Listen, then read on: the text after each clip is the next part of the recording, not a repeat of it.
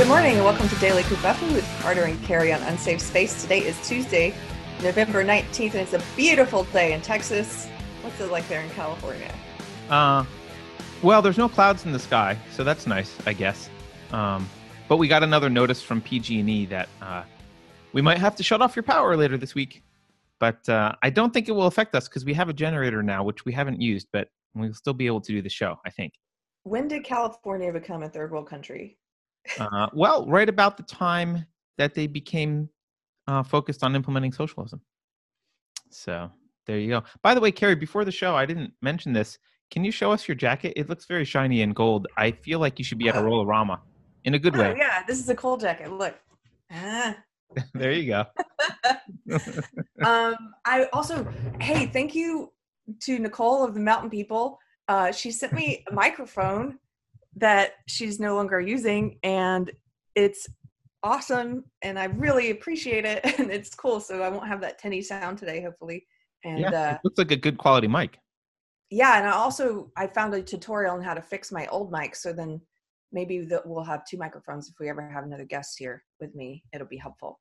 Yeah. Um, if I can fix it. But um, but thank you, Nicole. And and that then it was making me think about uh we should do just again, thank you to everybody who subscribes on Subscribestar. The people who are, it doesn't matter if you're giving a dollar a month or if you're able to afford I, for, I forget what the high, high level is on there, but it- it- everything is very helpful and so we really appreciate it Yeah, it does. It means a lot. It really does. And uh, yeah, someday, um, mics will abound.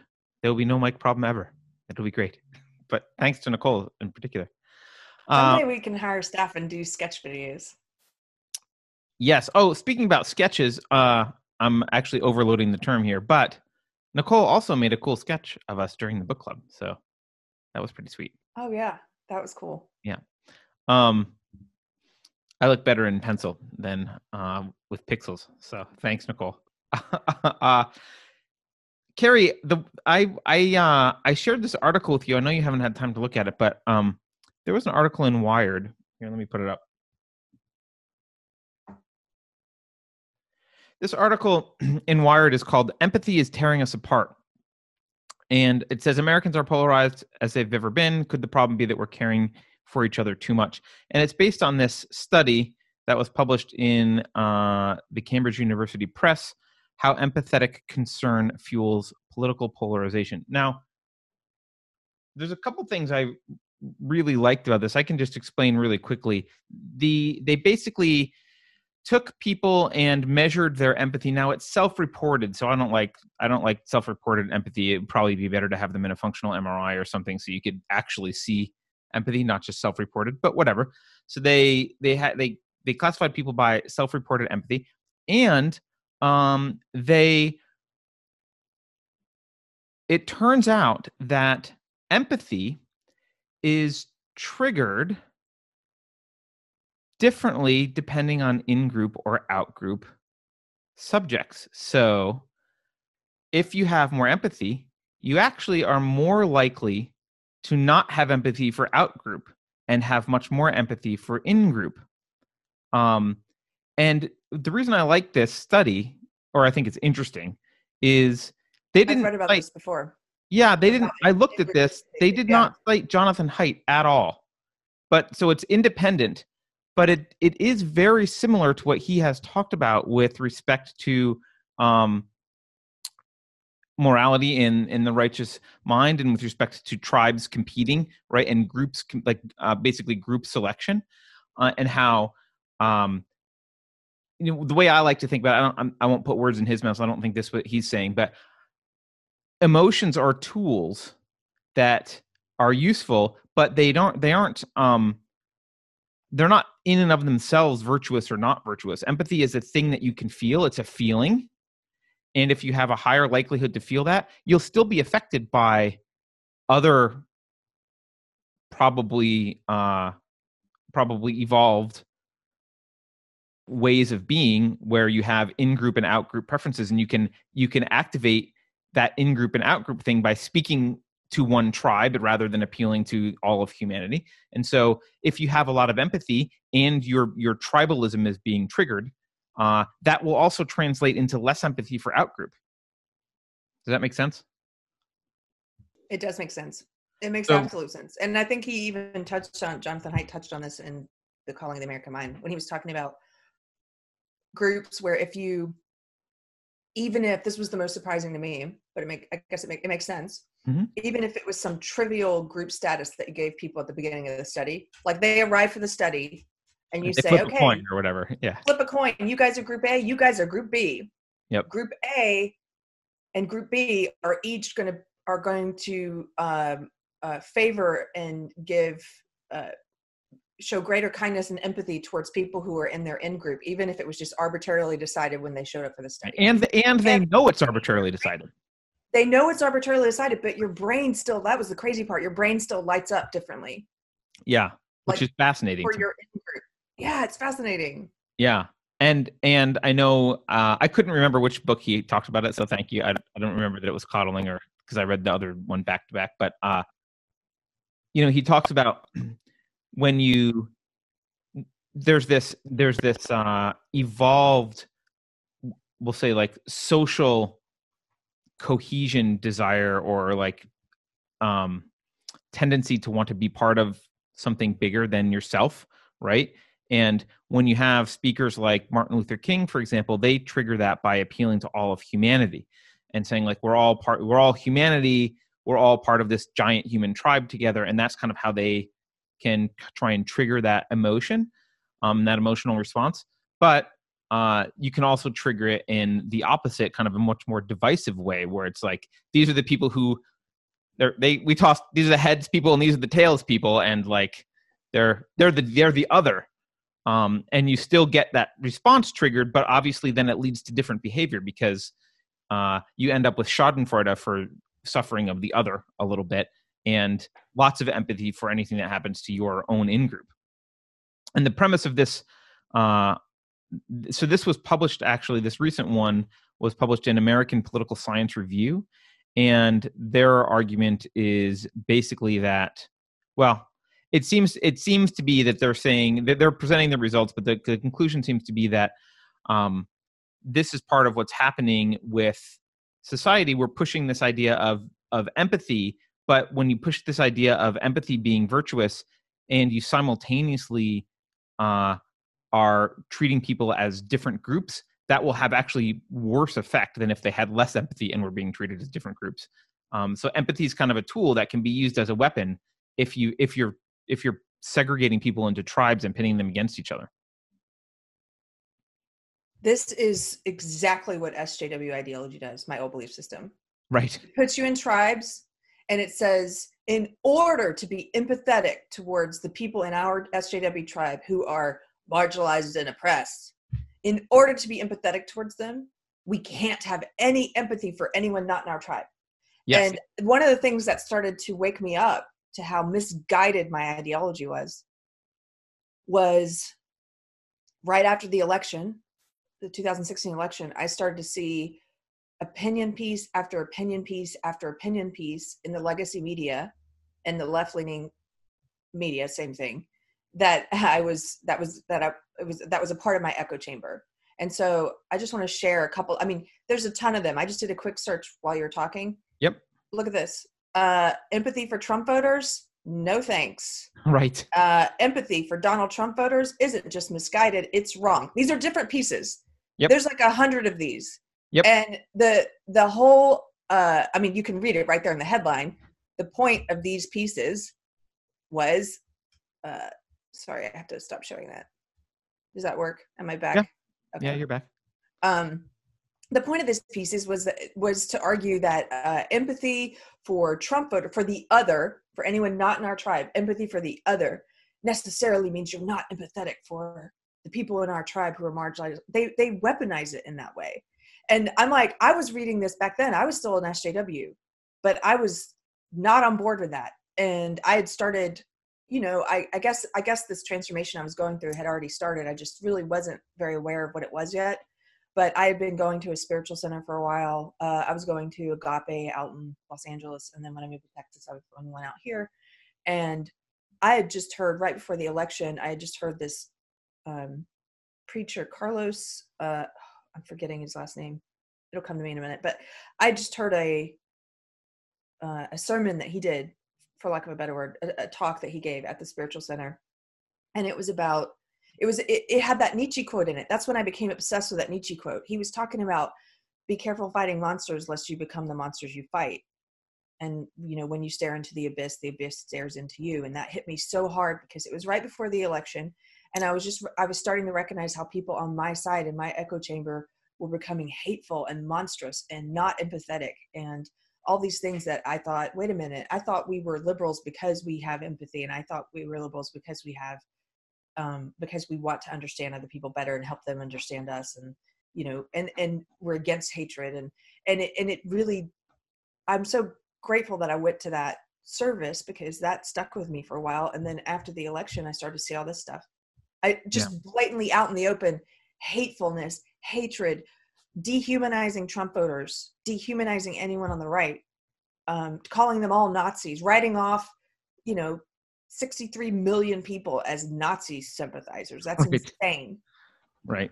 That's insane. That's like, and when you start to dehumanize people in that way, then you can justify. I, this was in my first essay, but that's it, what's what's what led to my first essay, which, um, if people are new to the show and haven't read it, it was called um, "On Leaving the SJW Cult and Finding Myself," and it was kind of link. My, we'll put a link in it. Yeah, it was kind of my explanation of what had been happening with me because I had a lot of friends in my SJW circle, of course, who were like, "What's going on with Keri? Like, what is she sharing?" You know, and right. so I tried to. Why isn't she hating on Trump voters? I don't know. Right. Why isn't she joining the mob with us? Right. Like, I'm like, this is not what I've signed up for. The hatred of people and and and articles saying we can't have empathy for people because they voted for Trump. That's that's not what I signed up for. That's not liberalism. That's not open mindedness. That's not love and tall and and so anyway, I'm I'm kind of going on a rant here, but I'm interested in the subject that you that you brought up because I've seen it played out in real life and it's part of what pushed me out of it. It's part of what woke me up was witnessing it. When you witness it and you're part of it, like in the knitting community, you see it happening, you start to, you're like, "Wait a minute, this isn't your behaviors don't match what you say you're about." There's a right. disconnect there. Yeah, no, I, I I totally agree. And the other thing that has always bothered me and I don't know if I can articulate this really well, but there's there seems to be worship of emotions. Like empathy is good. And like and like they ascribe a virtue to an emotion. And emotions are not virtuous or not virtuous. Emotions are to me, emotion philosophically, emotions are amoral. Emotions are a feeling that you have in reaction to something.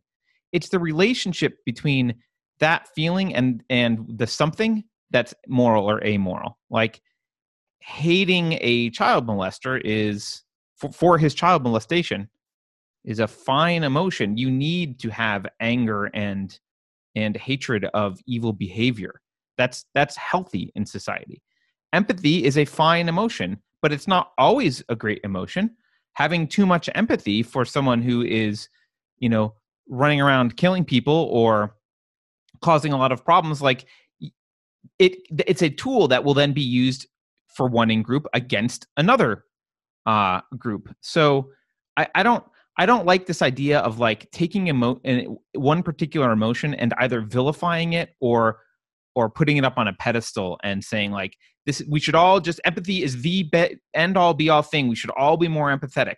You should have empathy as a tool. If you're lacking the ability to feel a particular emotion that's a sign of dysfunction. Absolutely. Yeah like i totally agree with that. But it's just a tool and it's not it's not a you don't get moral points for feeling a certain way. You get moral points for like correlating that feeling to reality and figuring out what actions to take that are just and then taking those actions. Feeling a way doesn't make you superior um it's there's nothing there's nothing great about i i feel so much empathy for people that's who cares it, what matters is what you do right and feeling as this article is talking about, feeling a lot like a lot of empathy for your in group actually causes you to take actions that are completely unempathetic and unjust for people in your out group.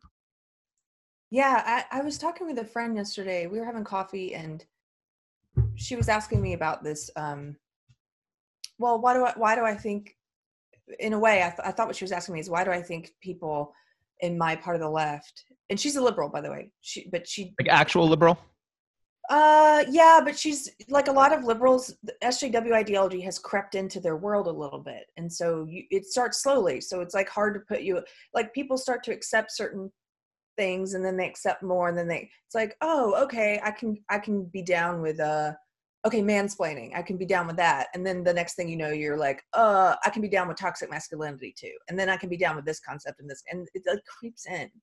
Yeah. Um so yeah but she's a liberal and she hasn't been ensconced in the sjw echo chamber like i was for so long. And so she was get trying to get my perspective on why people can be so vicious in it because i was telling her about the knitting wars mm-hmm. and it's that thing we've talked about before that I think I first heard Jordan Peterson talking about, uh, where it, within your in group, right? Okay, so let's look at this SJW tribe, right? It, every, we all believe in this ideology, right? And we are here to protect the marginalized. I think that there's something interesting about so many of the the most vicious SJWs being women and um and and a lot of them not having kids because Yes.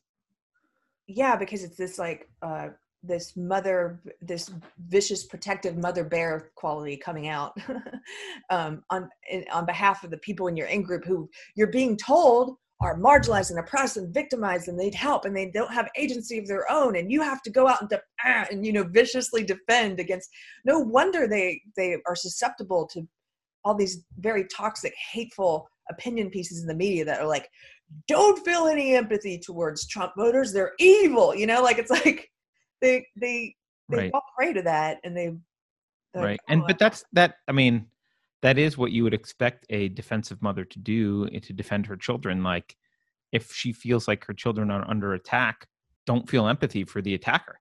Like she she'll be the vicious mother bear. Um, and that that makes sense. Uh, and not all of them again. I, not all of them are childless and not all are women. I'm just saying i think there's a, lot of them are women. Mm-hmm. and that you see and that's why the the knitting wars was so vicious it's a lot of women. And um you know it's and, and not all of them are childless but a lot are. I think of i think of myself and a lot of women who um a lot of former friends and uh and some who are still friends thankfully um in that world and most most of us did not have kids. And and so it's almost like they're if they'd had kids if we'd had kids maybe it's like you're diverting that energy into your actual children and trying to protect your actual children as they and as you raise them and they go out into the world instead of what what can i place this on, on? Like where can this biological urge go? I think so. I think you don't have to start looking for vulnerability if you're living in a house with short people who are very vulnerable it's like, oh, there's some vulnerability that needs to be protected, and it's related to me. I will protect it. Uh, but without that, I, you know, it's not surprising that you want to find an outlet for who's who's vulnerable that I can co-protect. I wish sense. we could harness all the energy and righteous indignation and vitriol and stuff of the female SJWs and direct it at child sex trafficking and pedoph- pedophilia and all this elite protection of pedophiles. That's one of those things that really bothers me about this too is that uh, we do as a society just seem to ignore a lot of child abuse and child sex crime and all that stuff. But I know this is unrelated, but uh, I don't know if you saw the the two guards that were on duty are now being uh, are they being sued or they have charges against them? The Jeffrey Epstein guard. Yeah, yeah. Okay. Yeah. So two working class guards are going to be sued. And meanwhile, the elites who put we come on, come on, the people responsible for him dying are the actually responsible. Nothing's going to happen to them. Prince Andrew just did an hour long right. interview, which we should talk about in Covfefe tomorrow, maybe because I want to finish watching. I haven't I haven't watched it yet, so I should. Oh my gosh, it's just this elite, uh, uh you know, pompous there's pictures of him with underage girls and he you know what he's saying i don't recall i don't I, maybe that photo's a fake Maybe not. like, like, are you kidding me? And she's spoken out and said that he's one of the ones that she was forced to Right. have No, I know. I know. Yeah. She has. She has. And uh yeah, so I don't I don't know. I mean the Jeffrey Epstein thing, we I don't we don't have to go in a rat hole Yeah. down a rabbit hole today with it, but uh it, it does just kind of remind me that like we don't we've got this guy who who even if he did kill himself, which I don't think anyone believes, but even if he did kill himself, like where's all that supposedly he had all this blackmail, DVDs, all this information on people, all these people involved, like nothing. We don't care. If you're if you're if you want to have your you want an outlet for your mama bear child protective instinct go after go after the elites Yeah. go after those people who have been asked questions like where the hell's that evidence who were the who were the people involved i want to see all the stuff that was collected well i don't actually want to see the video But I want those people to be outed. yes i want to see who was involved And- yeah and and have them outed is- but see, this tells you more than anything that the resistance is not resistance. We've, I've been saying this since my awakening first started, and and I had friends going out to DC for the Women's March, and I'm like, what a waste of time. Look, I get, and even back then I was posting about it, and I was getting a lot of friends mad at me, but I'm like. I get that you're going out there to rally uh, amongst yourselves. It's like church. It's like you guys are going there. It's inspiring for you, and it's giving you, it's encouraging for you and the people who already agree with you but you're not doing anything to change anything and you're not resisting i'm sorry like you are part of the status quo that this you know if they were actual resistance they would be out in the streets about the jeffrey epstein thing but they're not because you know why? The tv people haven't told them to be outraged about it. Right that's the thing. They're not resistance they're useful idiots that they are useful idiots yes. Yeah. The TV people are like, get out in the streets. Trump is a war- Trump is a demagogue, and they're like, and they go and they do the bidding of the media organization. They do the bidding, the cathedral um, tells what their congregation where to go and signs to hold and they go do that and they go do it, and they get their printed signs, and they put on their pink hats, and they go out there and like, we're the resistance. No, you're not. You're the puppets of the establishment. What is wrong with you? Why don't you join? I saw a car yesterday. I'm sorry, I'm getting annoyed. I saw a car yesterday with a sticker on that said, you know, resist, join the resist. I'm like, I want to entrap, and of course, I'm not old me, old SJW would try to pick fight you, so I was always on edge. But I, I really, a little bit of me was like, I want to be like, join the real resistance. like, I'm sure you think you're resisting. You're not. You have a Beto sticker on your car. Yeah. Like, they live in the upside down world, they live really do they really shallow. do It's and they like- don't. Sorry. Go no ahead. no it's it's it's uh it's so weird because especially as someone who's a voluntarist and and been involved that wanted small government at least for a long time uh i haven't been a voluntarist forever but i have wanted small government for a very long time uh it's funny to watch people protest that they want more like our overlords should have more power and be bigger. I'm like resist i'm like what are you talking about? Like yeah. Let's we want more of- people oppressing us. Uh really? That's your position? They're out in the streets like, let's overthrow the will of the people and get rid of the electoral college. Yeah, resist. fascism i bet like honestly when they that's what i hear when i when i see antifa for example i just hear them yelling fascism fascism that's what they want They, right they want don't tap Yeah. us Let's- tell us what we can and can't say Yeah, like, let's like, censor people. Come on, let's censor everyone. Tell us what we can and can't read, guys. Like Right. that's why I want to go to one of these books. protests. Burn the books with a sign that just says "Burn the witches, burn the books." Tell us who, what we elites, powerful elites, and media organizations. Tell us what we can and can't read. Tell us what to think about everything. That's what their sign should say. They Yeah. tell me what to say and what to protest against. They are not resistance. And you know what? Join the real resistance. Wake up. Why don't you look at what's happening on social media in the public square? Look at people who are being censored. Look at people like Mike Harlow, who's one of thousands who've been banned from Twitter for no reason, and you guys don't care because you're not part of the real resistance because you don't. You're not even aware of what's going on. Like you're in the mate You are in the matrix. You're freaking asleep. Well because because the cathedral understands how to activate their empathy in a way that's weaponized and get them to have great group cohesion and vilify outsiders and they they stupidly just fall prey to this um, Yeah. manipulation right and they you know instead of pitchforks they have iphones but they're basically the salem you know they're the mobs in salem that's what they are Yeah. Look, so this is to your point about the resistant, the quote, resistance not caring about Epstein because the TV people haven't told them to. right Um, here's here's something a friend posted that I shared a couple weeks ago. This was on November 6th. He goes, I gave myself extra time to get to work, figuring that the Women's March and the hashtag Me Too supporters would be out en masse, blocking traffic, blowing whistles, wearing pink hats, harassing politicians and law enforcement, and generally protesting the whitewashing of the murder of known serial rapist and human trafficker Jeffrey Epstein.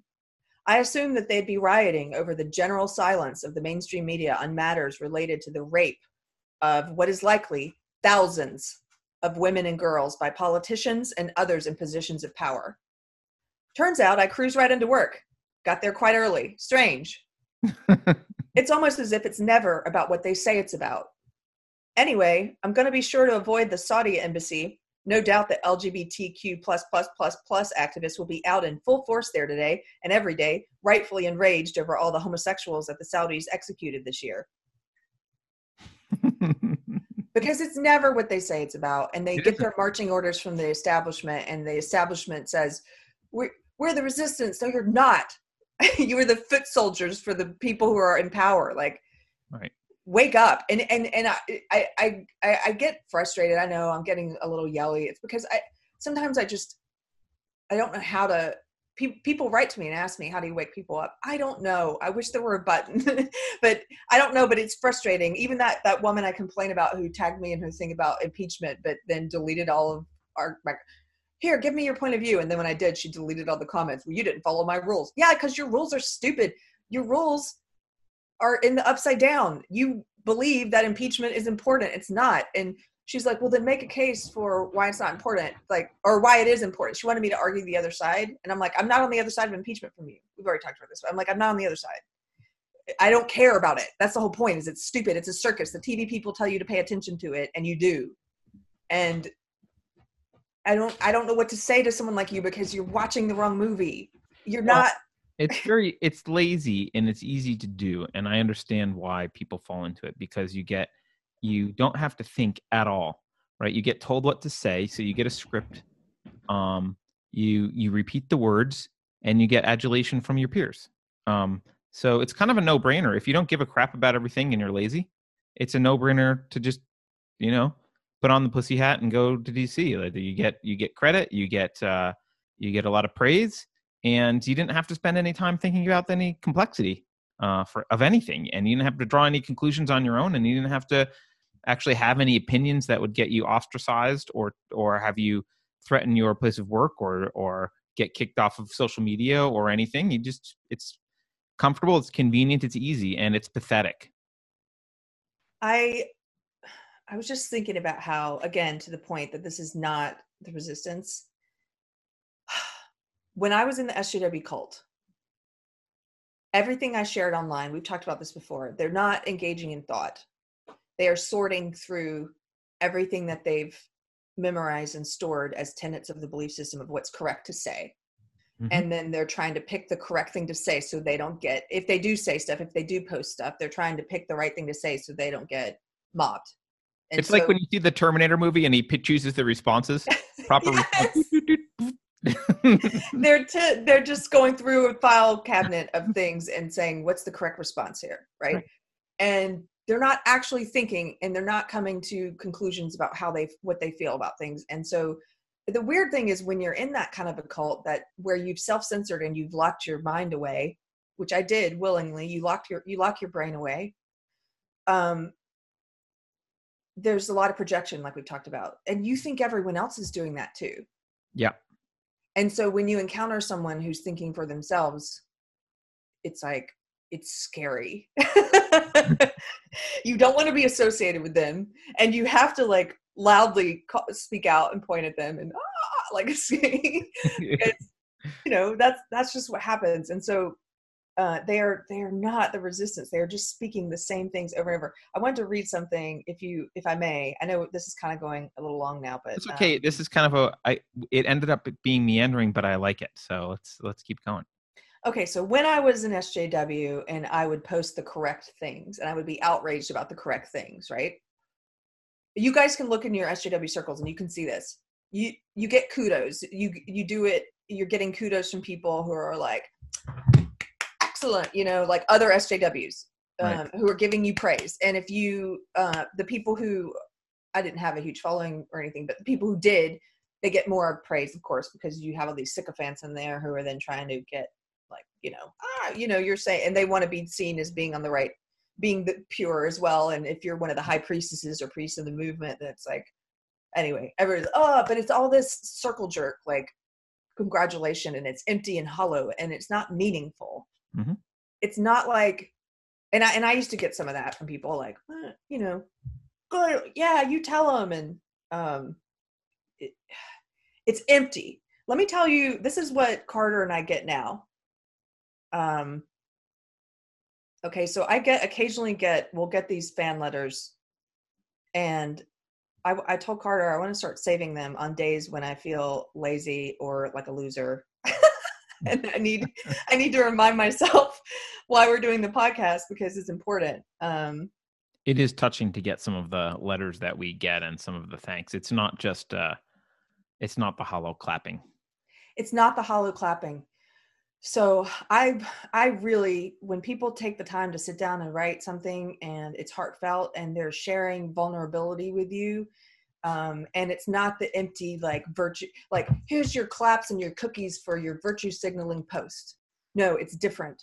And uh, this is something we got recently. Now this is English is not this person's first language, so it's a just but it doesn't matter. I'm just explaining why it's written this way uh, hey Keri you know i'm not in politics and i really don't want to because i find the unfairness and the made up stories very difficult to bear that's why i really find it amazing how you can keep calm and focused when you get verbally attacked or have to deal with ac- accused of this and that based on your opinion where the ac- accusation is actually just projection of the other party for example how do you deal with it when you have many against you alone you know how i feel these days this part makes me sad Yeah, that part made uh, me sad as well. You know how I feel these days? I don't want to say anything anymore. There are so many things I find unfair, and I don't want to say anything because the aggressive attack and lack of acceptance from others is making me go silent. That makes me want to cry. Yeah. um, I don't really know why I write this to you. I guess it's because I think you're strong and balanced. I don't follow every post and interview of you, but that's what I think, even if we might not share the same opinion about everything. So, anyway, I guess I need to say that somehow my life is leading me to a new life where I'm not supposed to say much. Maybe that's the reason why I get attacked for my opinion from all corners of the universe. And every time I get do get attacked, you come into my mind. So that's that. And thanks for being the way you are, even though I don't really know much about you. Have a wonderful day. That is like heartfelt. And that is a person who's struggling with this messed up world we're in and trying to make sense of it. And you know, you know what I said, and I'll say this to anyone else uh, because I've gotten more than one letter like that, and it's it's not an empty kudos thing. And and by the way, it's private. It's not even posted there so it can be seen the way that And a lot of times they'll come in with like like they disagree about some things, but they appreciate the conversation, which is a much more authentic thing to say also. yes, they appreciate the conversation even if they disagree, which is great. Right. And so, what I said to this person, and it's like, it makes me so sad that people feel afraid to talk. And I was like, look, pick your battles. You don't have to argue with everyone about everything. It's, you know, you don't have to be on a crusade. Like I've been, my friend Justin says I'm on a crusade against my old belief system. Maybe I am, but you don't have to be. And, and not everyone has to have, has to speak to the same degree. Not every, like I Carter and I, we both gave up our careers to do this because this is very important and because Carter has has put a lot more on the line than I have. I don't have anything to lose. I don't have kids. I don't have, you know, I quit my career, so I don't have anything they can take from me, really, you know. Well, you Uh, gave up your uh, an entire career. Let's be fair. You could I be gave it up, this social justice person right now doing Hollywood shows. Well, I gave it up though because I couldn't continue to do it in the SJW way I was doing it without feeling like a total fake. Right. a fraud, which I would have been, but also also because like I might like to work in comedy again at some point, but uh I want to I want to be able to do it without it being something that I'm afraid of people being able to take. Do you know what I mean? Mhm. Like they can't take anything from me. So I can say whatever I want to say. Right. And and so but not everybody has to do that. And and people have kids and they have jobs where things can be taken from them and I get that fear, but you can't let yourself be totally self-censored you have to figure out how to speak in ways so that you don't get to that place where you feel like like it's your job to be silent from now on. No that will hurt you. It's not healthy. It's not healthy. I had a friend who i've told this story before i just the bare the the the basic strokes of the story is that um she was losing her voice physically.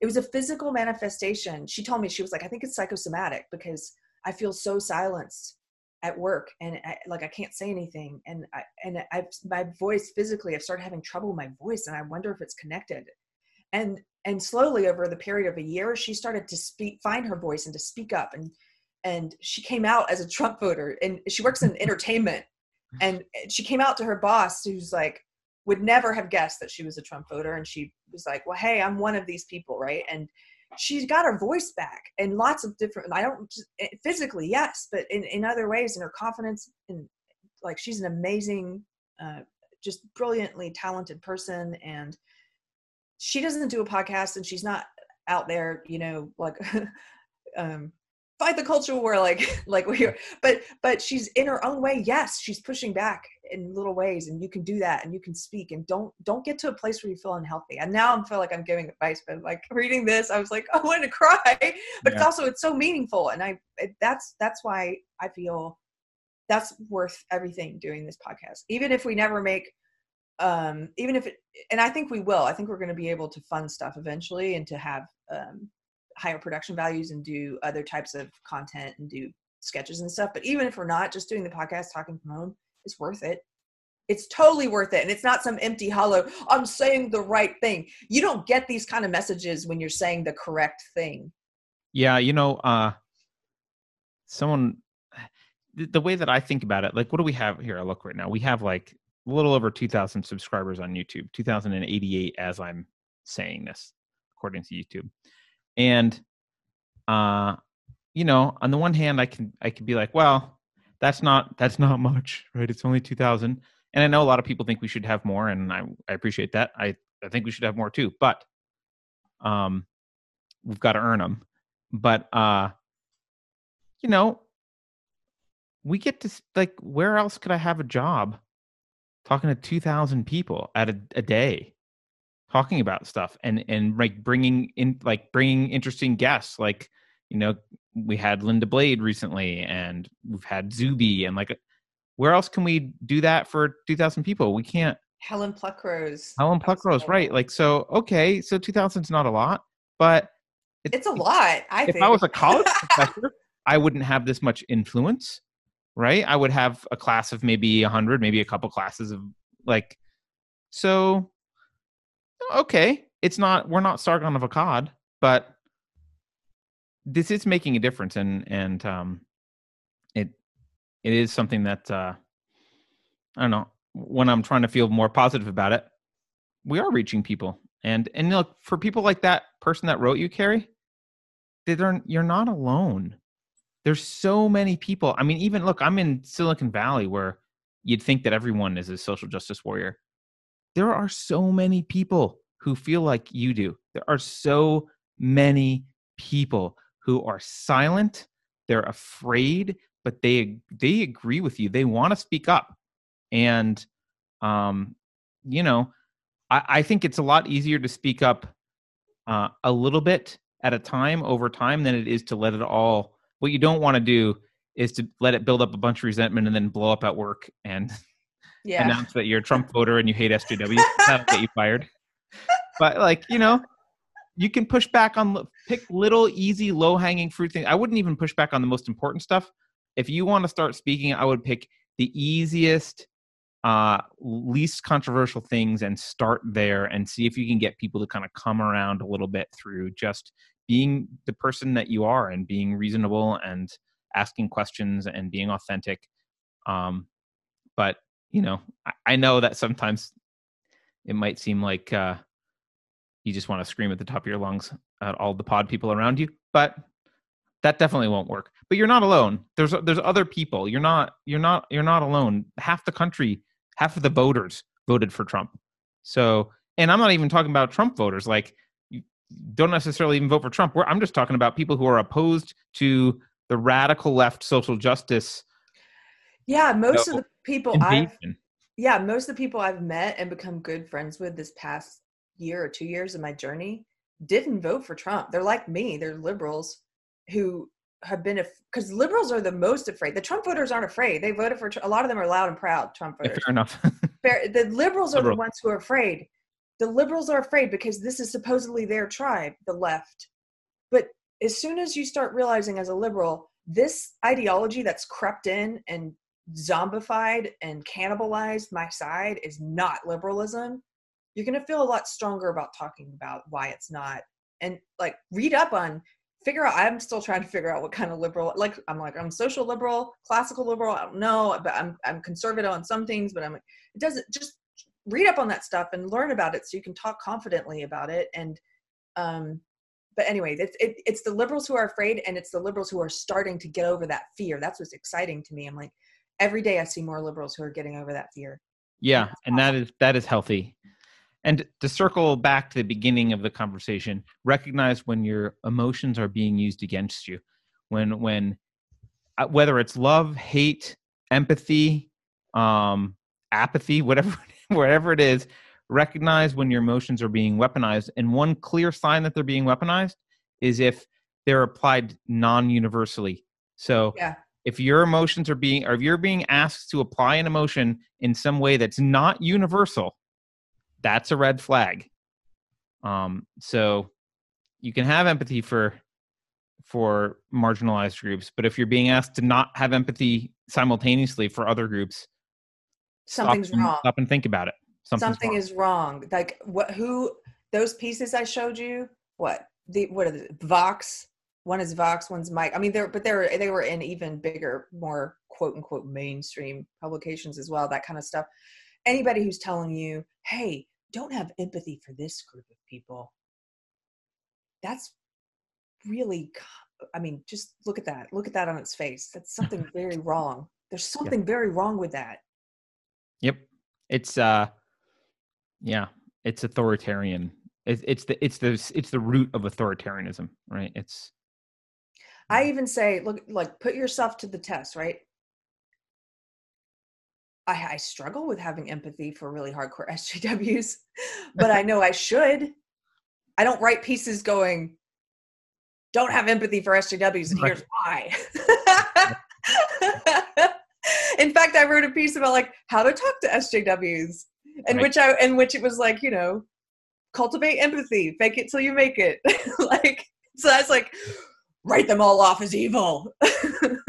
No, I believe their ideology is evil. I do, but you know, we go back and forth about this. I don't. I. I. I. I, I think it's important for me to have empathy for people that I strongly disagree with, and the people I most strongly disagree with right now are authoritarians on the right and left. But it just so happens that the ones on the left are really becoming mainstream at the moment in his, at this moment in history. So that's the ones I'm focused on, and because I'm on the left, I don't know as many. I don't know. Uh, I know a lot of authoritarians on the left in my real life. I don't know a lot on the right.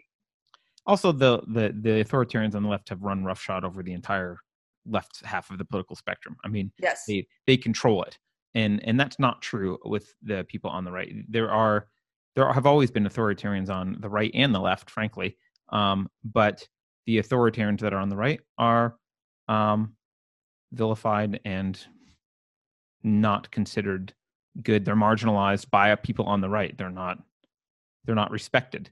They're torn down. You know, people on the right don't like Richard Spencer or whatever. Like they don't Yeah. It hasn't run roughshod over the right. right it, it- it's not it's not part of their it's not part of their milieu but it is on the left. It's part of it's part of the foundations of the left left side politics is run by the crazy authoritarian social justice warriors right now. Look at the democratic debates. That's all you have to do is, is look at all the virtue signaling all the lip service paid to social justice and intersectional ideology on that stage and that's enough for you to see or for you to know. So. Plus, if anything, the, what's run roughshod over the right from where I'm standing, I'm looking at that schism that's happening there right now, Mhm. is liberalism. You've got these young uh, white identitarian people like now. If I'm if he's not, I, and I'm mistaking him, then Mhm. correct me. But from what the little I've read about him, this guy Nick Fuentes that people are talking about Fuentes, Mhm. white identitarian and and you've got this growing movement now which i think is a direct reaction to the alt left you've got this growing movement now um, their whole complaint is that the right has become nothing but socially liberal and and that conservatism is out the window and they're so so it's weird but it's like the the authoritarian left has has just completely taken over the left but the authoritarian right is like this little tiny seed that's trying to that's try, that's like hey our party's been taken over by liberal conservatism or whatever and we're they're trying to take it back apparently. But they're yes. it's like people who think if you believe this lie that the media is selling you that the authoritarian right is massive and huge it's like i don't understand what universe you're living in. Nobody pays lip service to that at all. Nobody condones nobody of any respectability condones authoritarianism on the right and we should not be condoning it on the on the left either. You know um there's a there's a positive piece of uh, evidence you could extract from this if you're liberal, and I think it's positive because I'm liberal on on most social issues, and um, and that is if you look at the mainstream you know 20 30 years ago mainstream republicans were against gay marriage. They were definitely pro war on drugs. Um, they had you know they had a much they they probably were not at all um, not at all okay with any kind of trans people at all, right? And now, even the people on the right are like, by and large, comfortable with gay marriage. Um, they with trans people, they're they're comfortable with non-radical, you know, Yaniv type trans people. They're basically saying, hey, you know, just be a normal trans person. Don't don't be arguing. Don't be taking pictures of nine year olds in the women in the dressing room, the girls' locker room, or whatever. Um, and they're you know and they question things like the war on drugs at least at least a little bit um, there's probably some other examples but those are the just the ones off the top of my mind that you know really a lot of the social liberalism that you think of as the the kind of religious right being opposed to they don't have control over the right anymore. There's they're not they're not mainstream on the right anymore. There's still some absolutely. There's still some you know homophobia and other stuff on the right but by and large, uh, the a lot of liberal, a lot of the liberal ideas have become mainstream and accepted on the right. Um, so there's a victory there. It's just that you know there's been a loss actually on the left. The left has become less liberal the left has become right has become that's more liberal and the left has become left absolutely that's that's what that's this weird world we're living in where the first republican i've ever voted for in my life was ted cruz this election last year um, because he's more liberal than beto o'rourke and i had to vote for, i'm a liberal i had to vote for the more liberal candidate and what a weird world we live in where in our race, I was I looked at what they believe in, and I'm like, well, Beto O'Rourke's clearly an authoritarian. like, I'm not going to vote for that.